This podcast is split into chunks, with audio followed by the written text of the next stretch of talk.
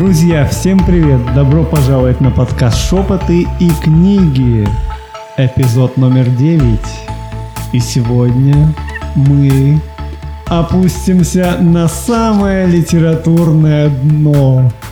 Раскроем все самые жуткие секретики писателей, литераторов, авторов. Меня зовут Руслан Хисамудинов, и вместе со мной откроют ящик Пандоры сегодня Ксения Кузнецова. Привет. Ирина Елисейкина. Привет, привет. Ну что, коллеги, готовы? Поехали. Что ты не готов брать на себя такую ответственность? Сейчас тебе будут ждать, что мы им бросим Кость. Да. А мы не бросим. Нет, предлагаю назвать этот выпуск «Школа злословия». Но перед тем, как начать... это По Плагиат. ну, так про плагиат речи пойдет? Перед тем, как начать, нам нужна соответствующая музыкальная заставка.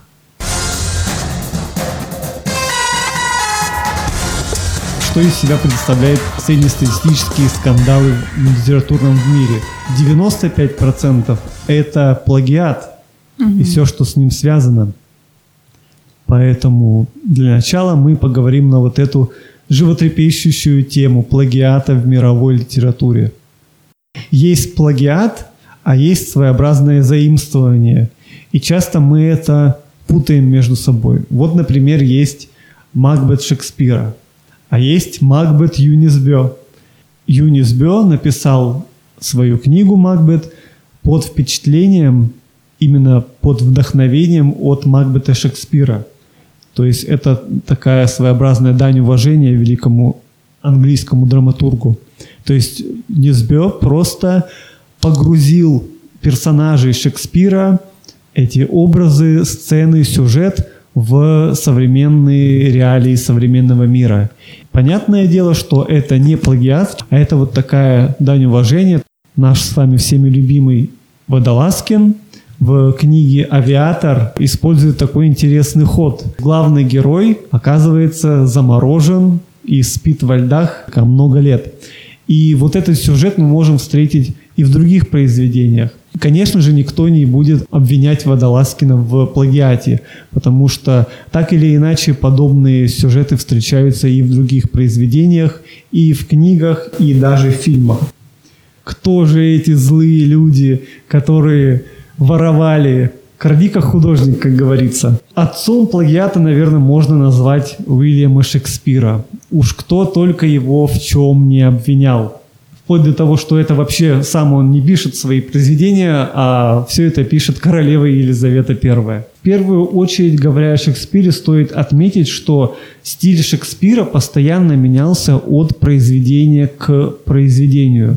Он был очень гибок к реалиям времени, он подстраивал свои произведения под какие-то новшества, которые происходили в его время, и его произведения очень легко адаптируются под ту или иную волну, моду в обществе и в литературе. И в то же время Шекспир, будучи таким наиболее практичным драматургом, он писал свои произведения под конкретную площадку, где ставились его работы.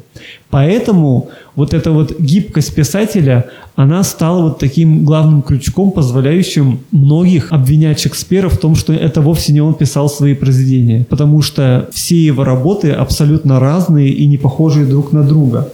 Вот такой интересный пример. Волков написал «Волшебник изумрудного города». Но за 40 лет до него американский писатель Лейман Фрэнк Баум написал «Волшебник страны Оз».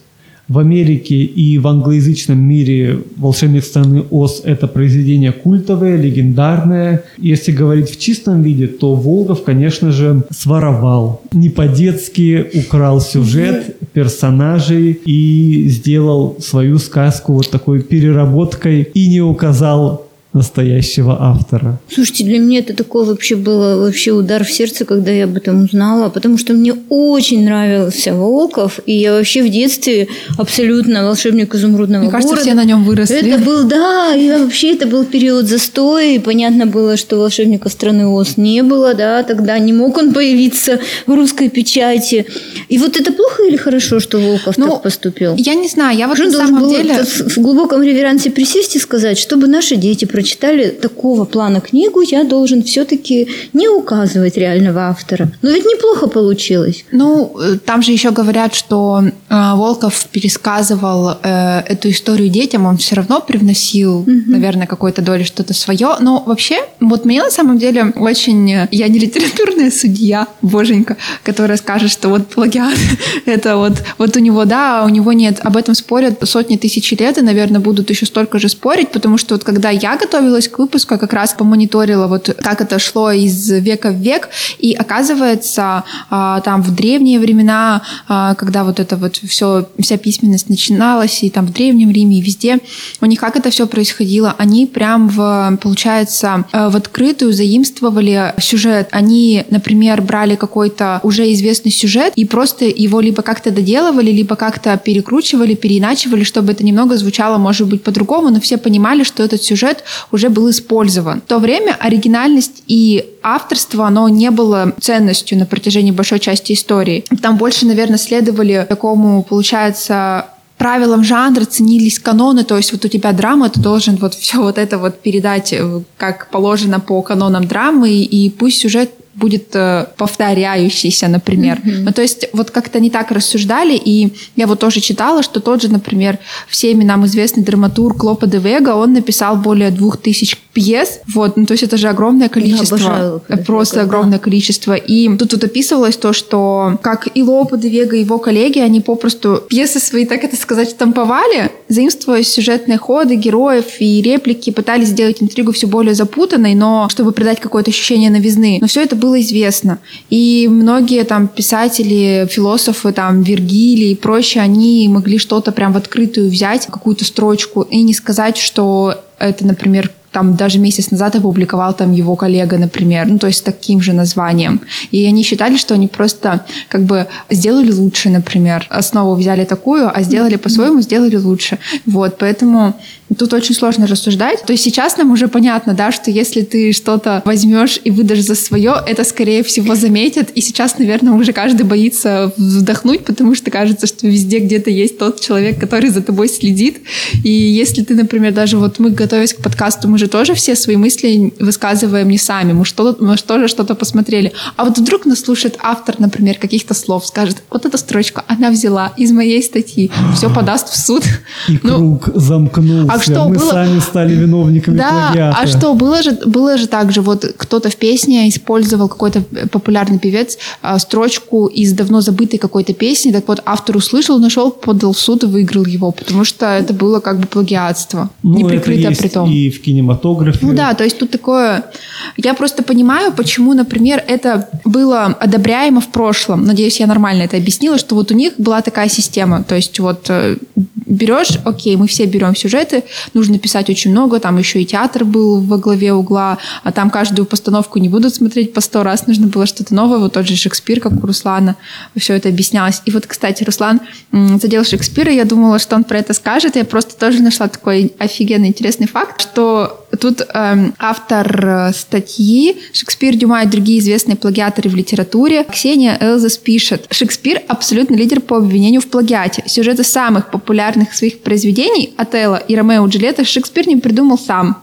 История Отелло была впервые описана в рассказе «Капитан море», который принадлежит перу малоизвестного итальянского романиста и поэта Джованни Батиста Джиральди. Боже мой, меня вздоха не хватило произнести. Более известного под псевдонимом Чинтио. А сюжет самой печальной повести на свете Шекспир позаимствовал в трагической истории Ромеуса и Джульетты английского поэта Артура Брука. На вопрос, а, кстати, вот он никогда не отрицал, что он это все использовал, и сказал, что сюжет, в краже которого вы меня упрекаете, был подобен девке, которую я поднял из грязи и вывел в высший свет. Вот тена. Вот так вот. Какие еще вопросы у кого есть? Вообще, я думаю, то, что всех писателей до 21 века можно автоматически помиловать с точки зрения плагиата. Вот мы вообще так, я тоже хочу сказать, мы так вообще широко шагаем и глубоко выкопаем. И Ну, мне- мне замахнулись просто- на Вильяма нет, нашего мне просто, мне Шекспира. просто было интересно, как это все начиналось, как у них-то это все ценилось. Ведь у них получается плагиат на плагиате, ну, грубо говоря. Здрасте. Вообще вся литература, все изначально пошло от библейских каких-то сюжетов. И всегда был насчет плагиата в сюжете, это понятно. Сюжет Помним нашего Борхеса, Да. который сказал о четырех сюжетах, четырех циклов в мировой литературе. Которые повторяются из века в век, из тысячелетия в тысячелетие. Конечно, да, поэтому это вообще прям так сложно-сложно. Я даже подписываюсь, наверное, под Русланом, но я как раз хотела о плагиате сказать писателя 20 века, не 21-го, но вообще именно сейчас прямо вот это слово плагиат так всплыло. А по идее это просто трансформировались. Красивая, хорошая идея, тема, да, она трансформировалась. Ну нет, ну вот Руслан сказал, что вот, ну, э, типа четыре там сюжета, о которых все пишут, ну, одно дело кан- каноны, сюжеты, от которых можно отталкиваться. Другое дело, ты либо берешь весь текст и выдаешь его за свой, ну да. либо ты как-то его действительно хотя бы хоть Конечно. пытаешься переделать. Вот для меня это, это прям такие весомые вещи. То есть, да, хорошо, есть уже там, э, кто-то говорил, что есть семь вечных тем, о которых можно писать, четыре сюжета. Окей, основа ну, есть, но как наполнять? Про Джоан Роулинг и про Дэна Брауна. Наверное, это два имени, которые сегодня в наибольшей степени обвиняются в различных видах плагиата. Так, например, Роулинг обвинили в том, что часть сюжета для Гарри Поттера и Кубка Огня она взяла из книги «Приключения волшебника Вилли» Да, я тоже об этом читала. Джейкобса, э, которая была издана в 1987 году. И вот там буквально вплоть до тонких таких деталей заходит речь, вплоть до того, что и там, и там упоминаются о соревнованиях волшебников, э, и там, и там есть какие-то такие моменты в сюжете этих соревнований, как спасение человека, захваченного заложником волшебным существом. И у Роулинг, и у Джейкобса есть путешествия на поездах, и даже в 2004 году претензии выдвигал сын вот этого автора Э, Джейкобса, Роулинг о том, что были какие-то такие заимствования. Но кроме того, интересный момент, что и у Джейкобса, и Роулинга был один и тот же литературный агент. агент. И, видимо, как-то под шумок он выдал Роулинг все секретики вот этого самого Джейкобса, этого автора. Дэн Браун, наверное, является рекордсменом, каким-то таким немыслимым рекордсменом по количеству обвинений в его адрес – потому что и Код да Винчи, и «Ангелы и демоны», и другие все его, его произведения, все поголовно были источником различного рода обвинений. Ну, опять же, вот то, что, о чем говорила Ксюша, все мы сегодня говорили, что сюжет является фундаментом, а дальше уже можно да. наслаивать на него различные персонажи, роли, какие-то различные повороты сюжета. И с Дэном Брауном происходит то же самое. Все эти сюжеты присутствуют в и художественной литературе, исторической, псевдоисторической литературе. Дэн Браун всего лишь взял вот этот общепринятый сюжет, канон и попытался его интерпретировать на свой лад. Ну и в очередной раз стал вот таким виновником плагиата.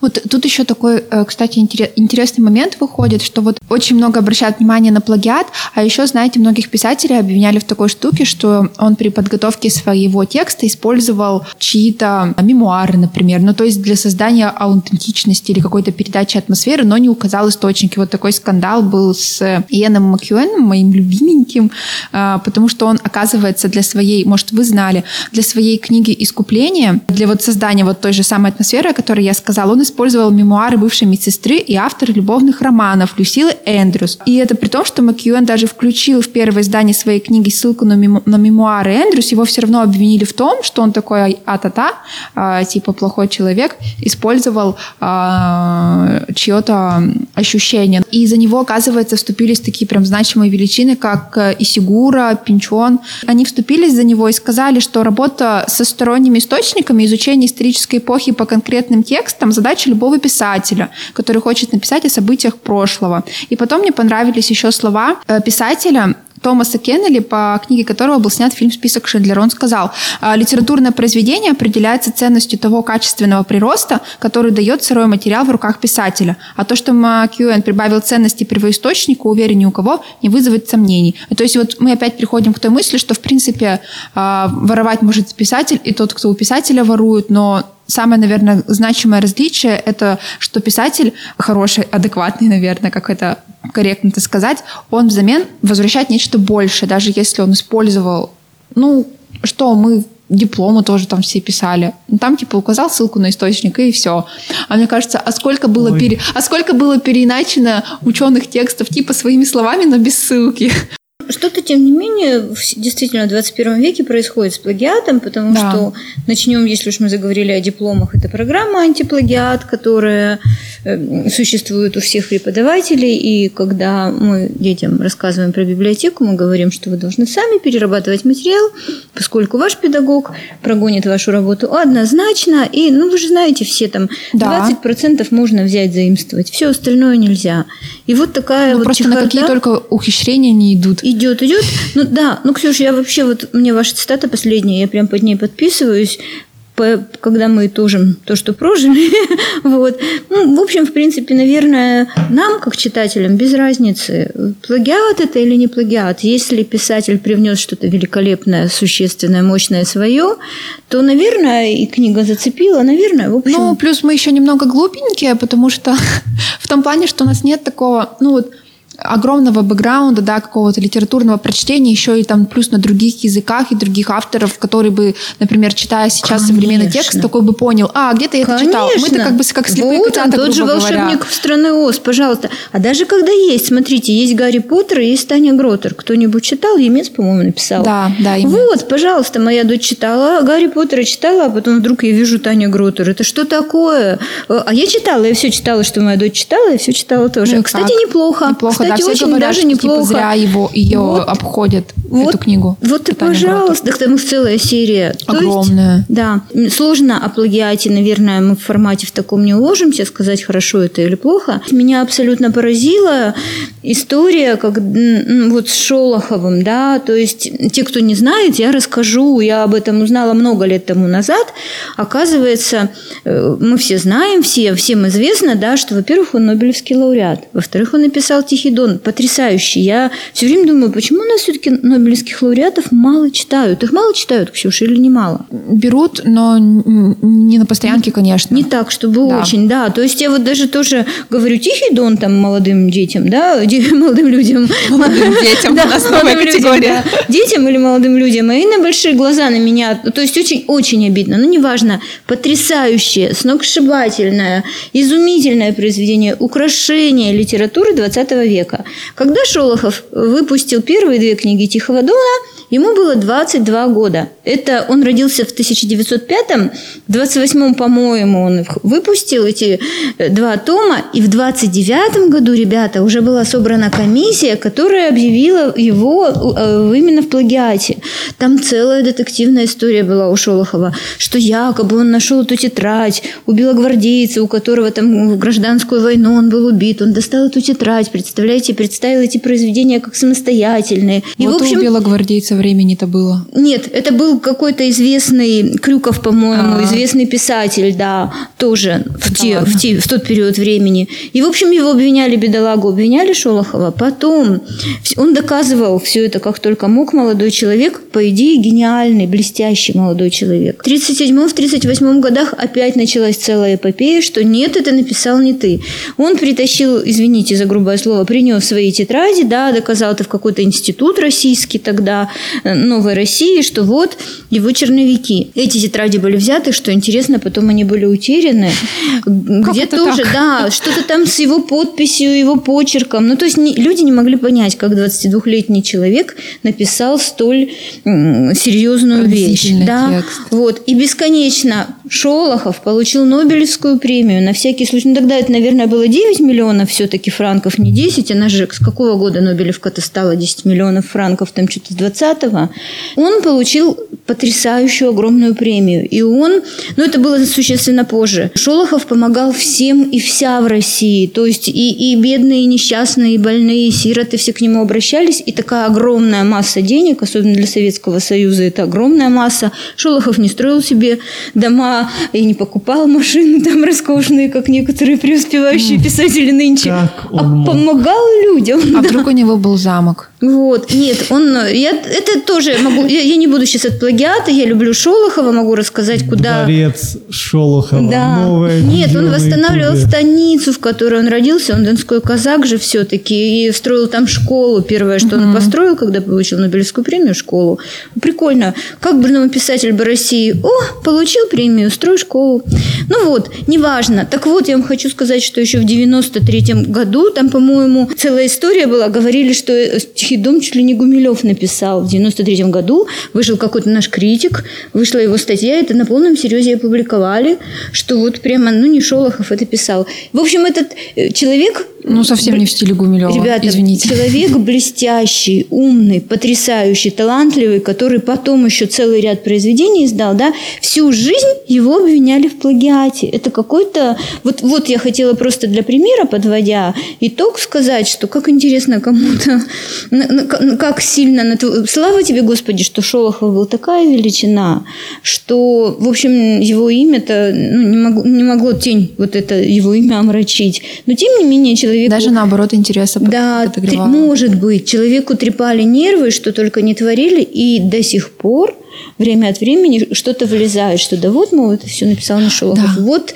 вот такая история, вот именно вот слово плагиат в 20 веке прям так прилепилось почему-то к потрясающему писателю, только потому, что он был молод. Да, потому... как мы поняли, ко многим оно при, прилепилось. И мне вот интересно, что у нас же выпуск как бы не только про плагиат, но и про скандалы. Mm-hmm. И вот раньше считалось, видимо, скандалом э, такая история, что автор все наврал, что вот все читали за поем, рекомендовали там я даже где-то слушала, что знаменитая Опра Уинфри попадала в такие mm-hmm. просаки, то есть то, что она вот что-то рекомендовала, говорила, на самом деле потом выяснялось, что автор вообще наврал, что он как бы преподносил это как билетристику, что, то есть точнее, что это с ним произошло. А на самом деле этого с ним не произошло. И для меня вот, например, было большим откровением узнать, что книга есть такая, может, вы знаете, «Три чашки чая», на какое-то время очень прям так у нас, ну, читалась. Там якобы вот автор описал э, свою историю, что он куда-то там поднялся на, на, на гору, что-то он там а, какую-то вершину покорил,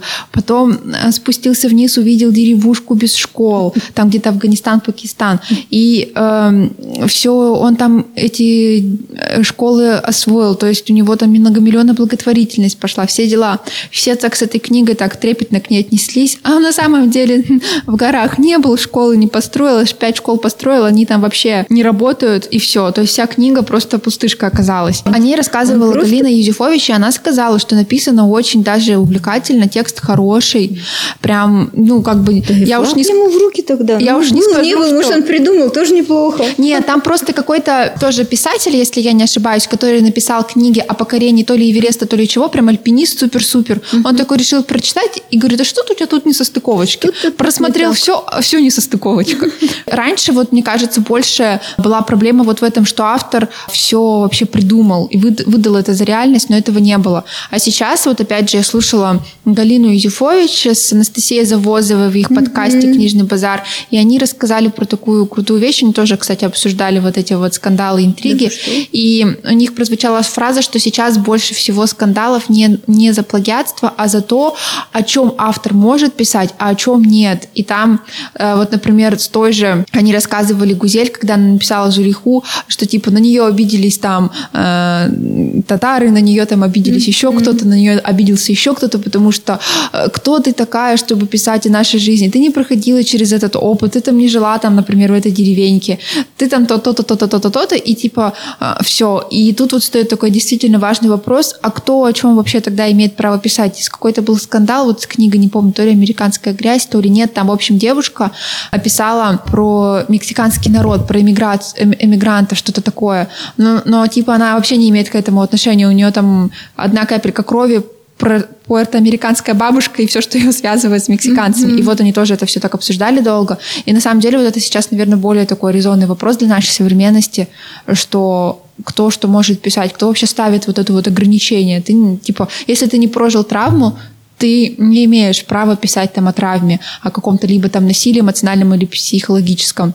И мне понравилось, Анастасия Завозова в подкасте так смешно пошутила. Она говорит, что типа Дона Тарт тогда должна была отреставрировать все шкафы и стулья, прежде чем написать то, что она написала. Или она должна была быть наркоманкой, чтобы передать ну, опыт да, своего или главного классики, героя. которые писали о, тяжелом, о тяжелой жизни народа, не будем уходить далеко. Тут же Некрасов, да, при этом будучи совсем даже не бедным, далеко, далеко не бедным человеком, как он же написал о бедных крестьянах, это мы уже перешли к сплетням, да, Да. уже ушли от плагиата. Ведь поражает же, да, что при том, что он там говорил, бедный крестьянин, прости, господи, Некрасов, сейчас меня поколотят все, кто отмечает Мне кажется, наш, уже- 200-летие. нас уже Шекспир проклял уже поздно. Да, но вот это тоже я всегда поражаюсь, как люди, которые были мега обеспечены, абсолютно серьезно все свое творчество посвящали бедным, нищим, сирым, убогим. Да что говорить, Ксюша, сейчас вы меня побьете. Достоевский имел прекрасный большой вот доход. это да. поворот.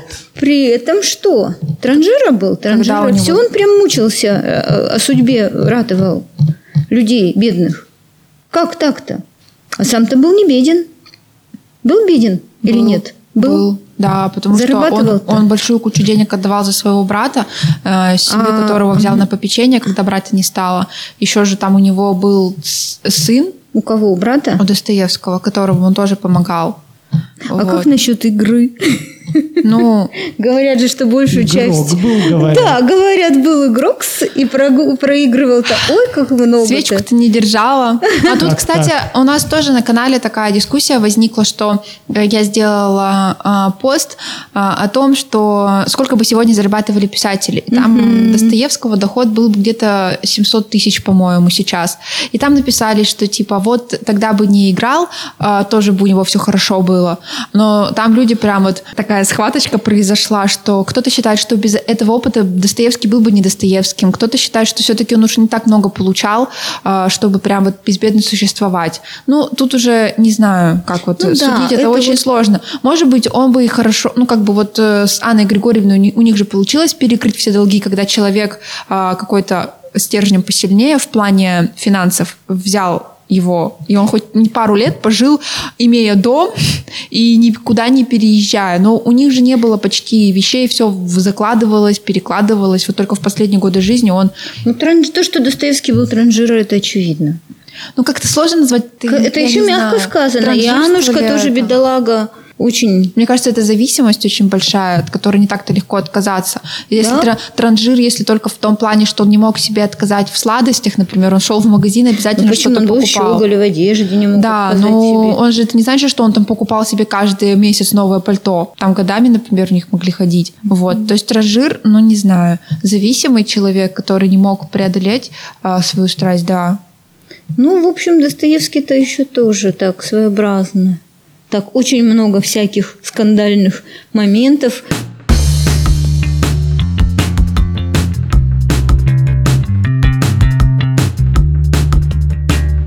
Какие же были бунтари, алкоголики, тунеядцы, всеми нами с вами любимые авторы. Ну, начнем, наверное, с, с нашего главного поэтического бунтаря Владимира Владимировича Маяковского. Ой, ну тут можно не говорить.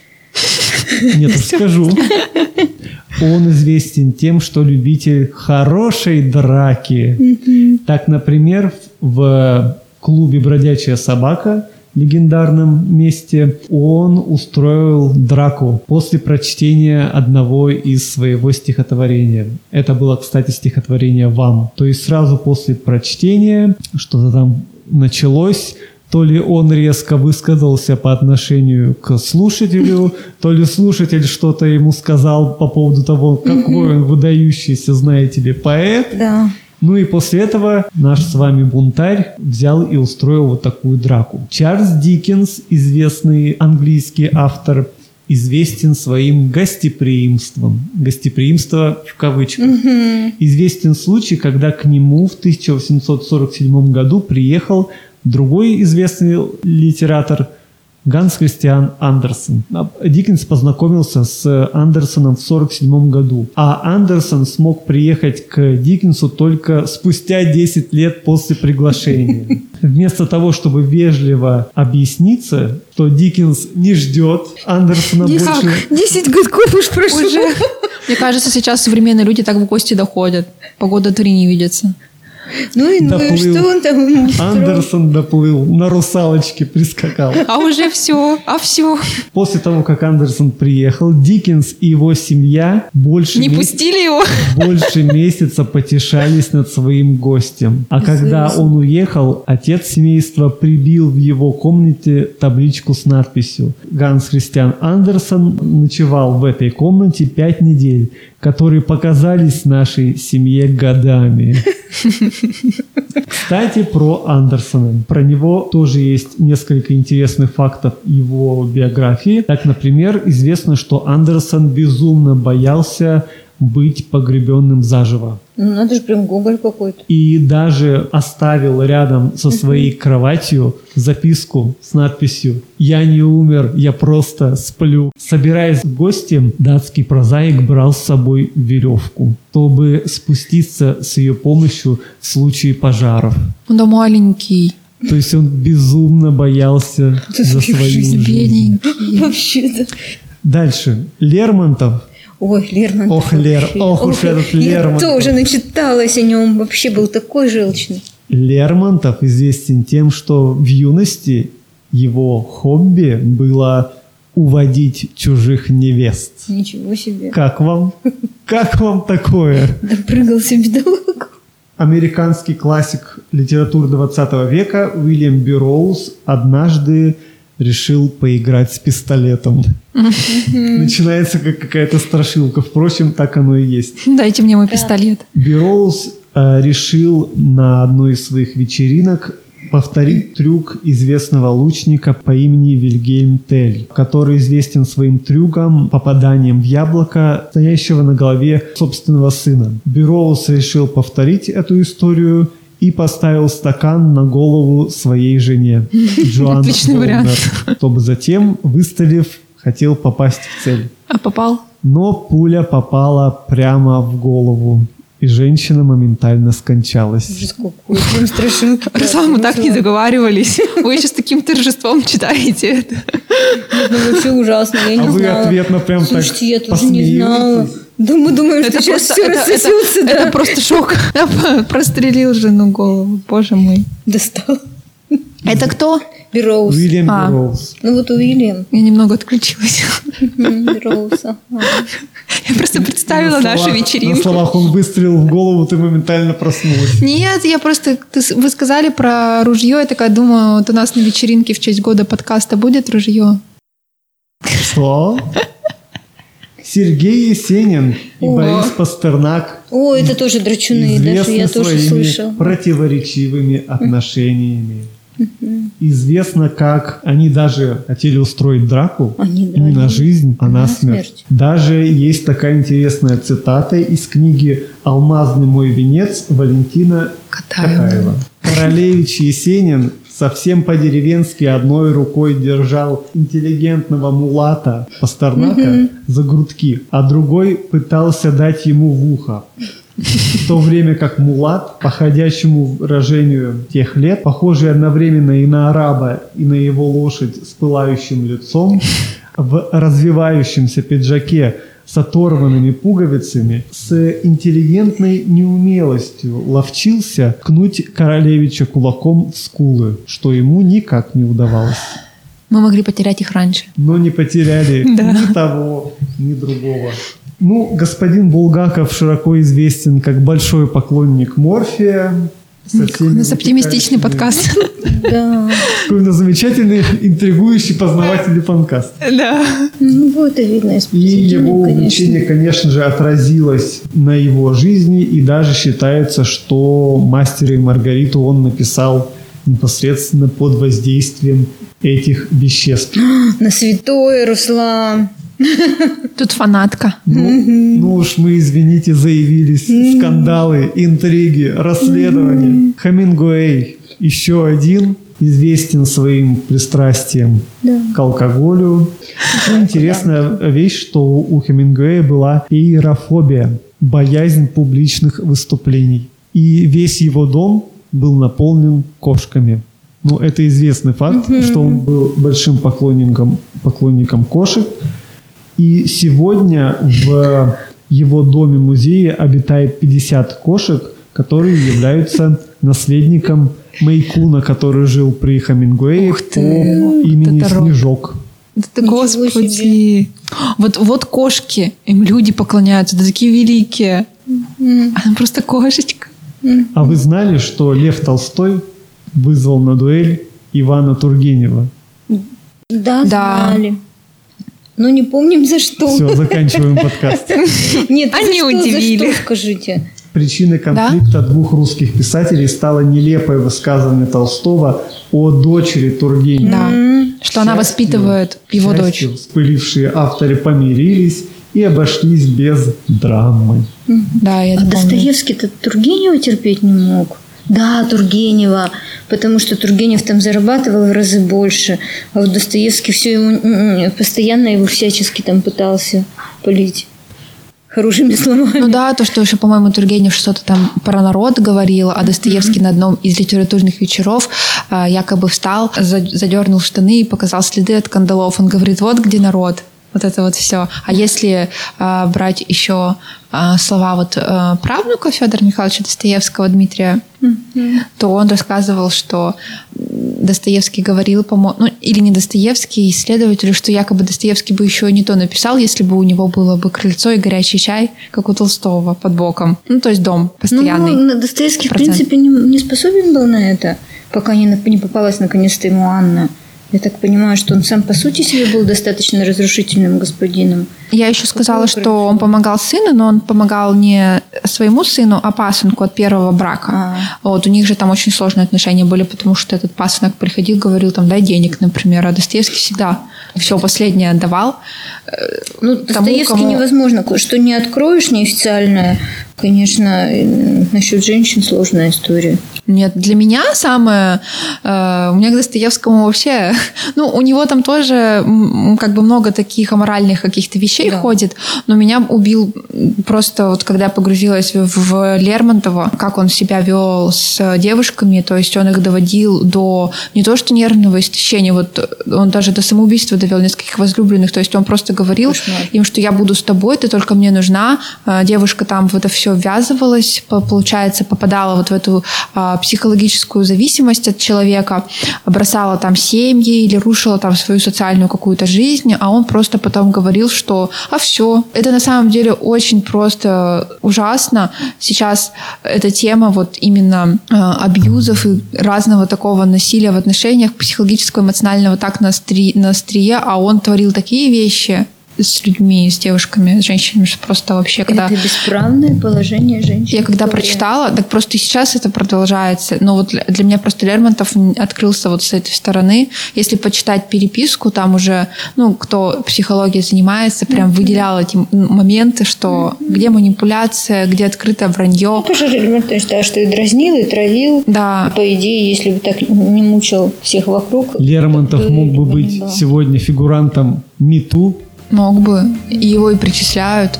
Ну, отец Поскольку русского поступ- абьюза. к сожалению, Точно. отчасти. Точнее, в том числе, а не отчасти.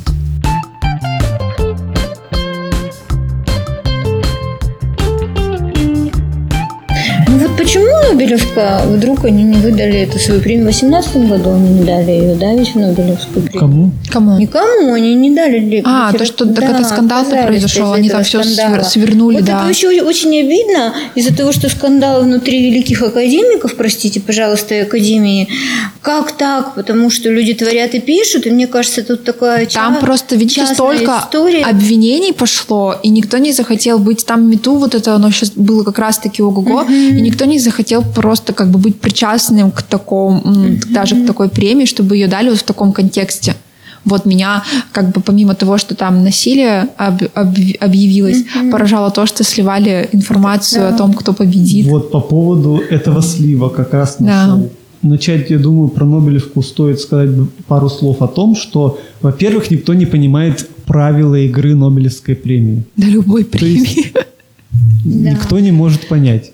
То ли вот Нобелевская премия вручает э, награды за заслуги, премия по достижению за всю жизнь, то ли э, Нобелевская премия должна быть вот таким вот отражением сегодняшней современной литературы. С одной стороны, Нобелевка сама себя завела в тупик в тем, что не может четко выразить, а за что и кому она выдает премии. И поэтому с ней связано множество всяких таких вот негативных историй. А вот таким последним, самым крупным скандалом стало то, что шведский фотограф и режиссер французского происхождения Жан-Клод Арно, как выяснилось, годами обводил вокруг пальца вообще буквально всех Известно, что он является мужем поэтессы и драматурга Катарины Франсентон. Она является членом Шведской академии ну, с 1992 года. И известно, что она учредитель культурного центра «Форум», который является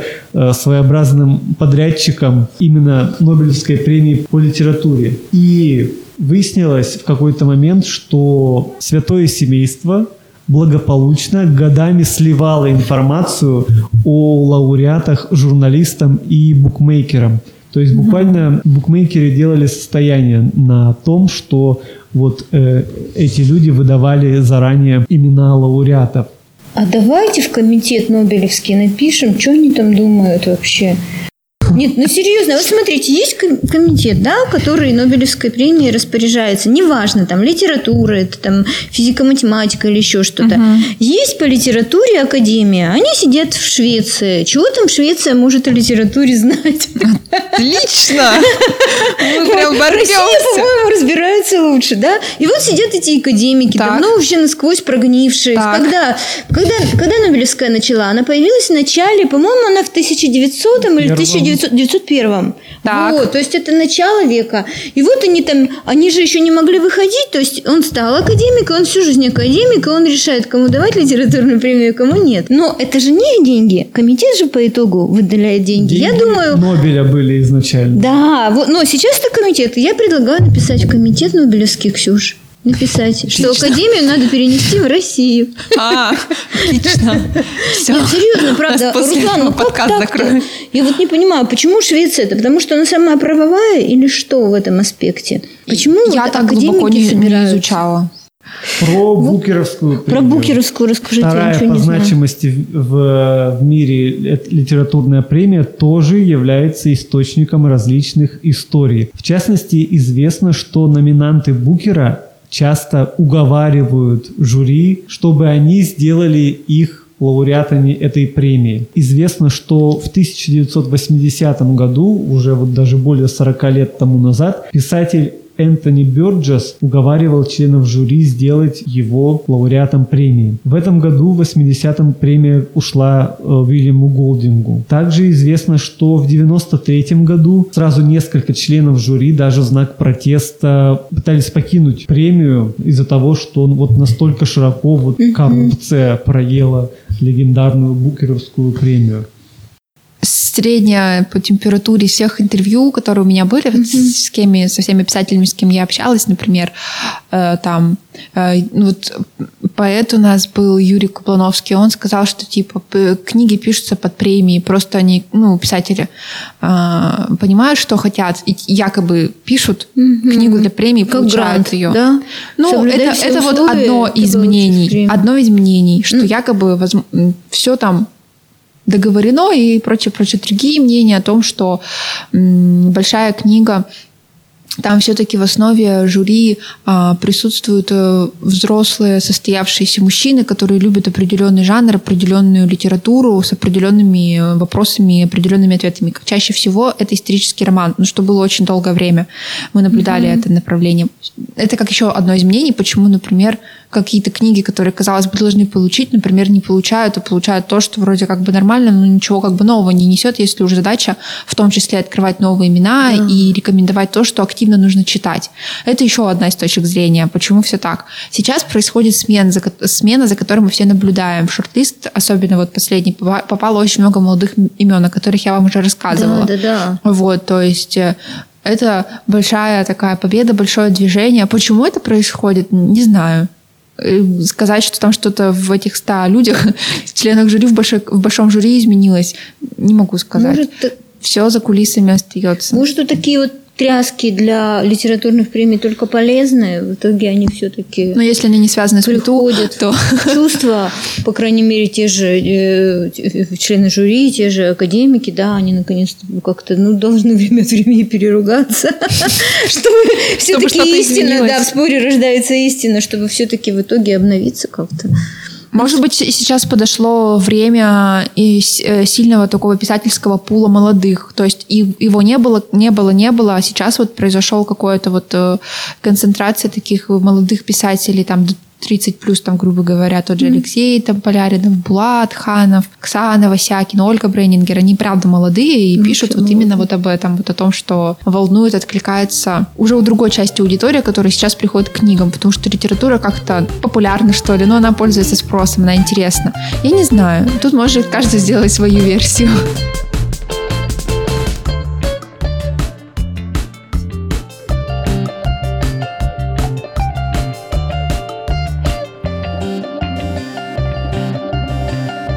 Подводим итоги. Да, давайте.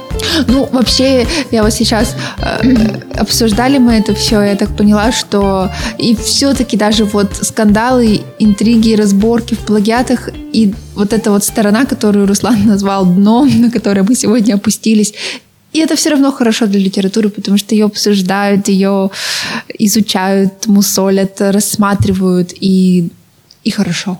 Любой пиар в какой-то степени полезен, да, главное не переусердствовать. А то вот сейчас в современном мире, а, в сегодняшнем 2021 году, э, очень каких-то много неприятных таких штук. Какие-то ужасные штуки происходят в том плане, что издательства, которые, например, работали с автором, но по какой-то причине его не выпустили, просто берут и крадут обложку и выпускают книгу другого автора с обложкой того автора, который должен был опубликоваться, не спросив это у первого автора. Он просто уже по факту узнает, что у него все украдено, там оформление, стилизация, и даже с текстами такие проблемы происходят.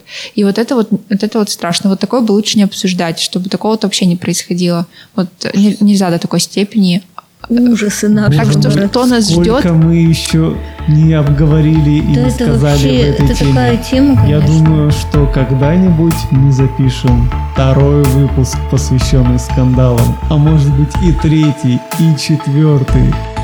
Ну что ж, друзья, спасибо вам большое, что слушали наш подкаст.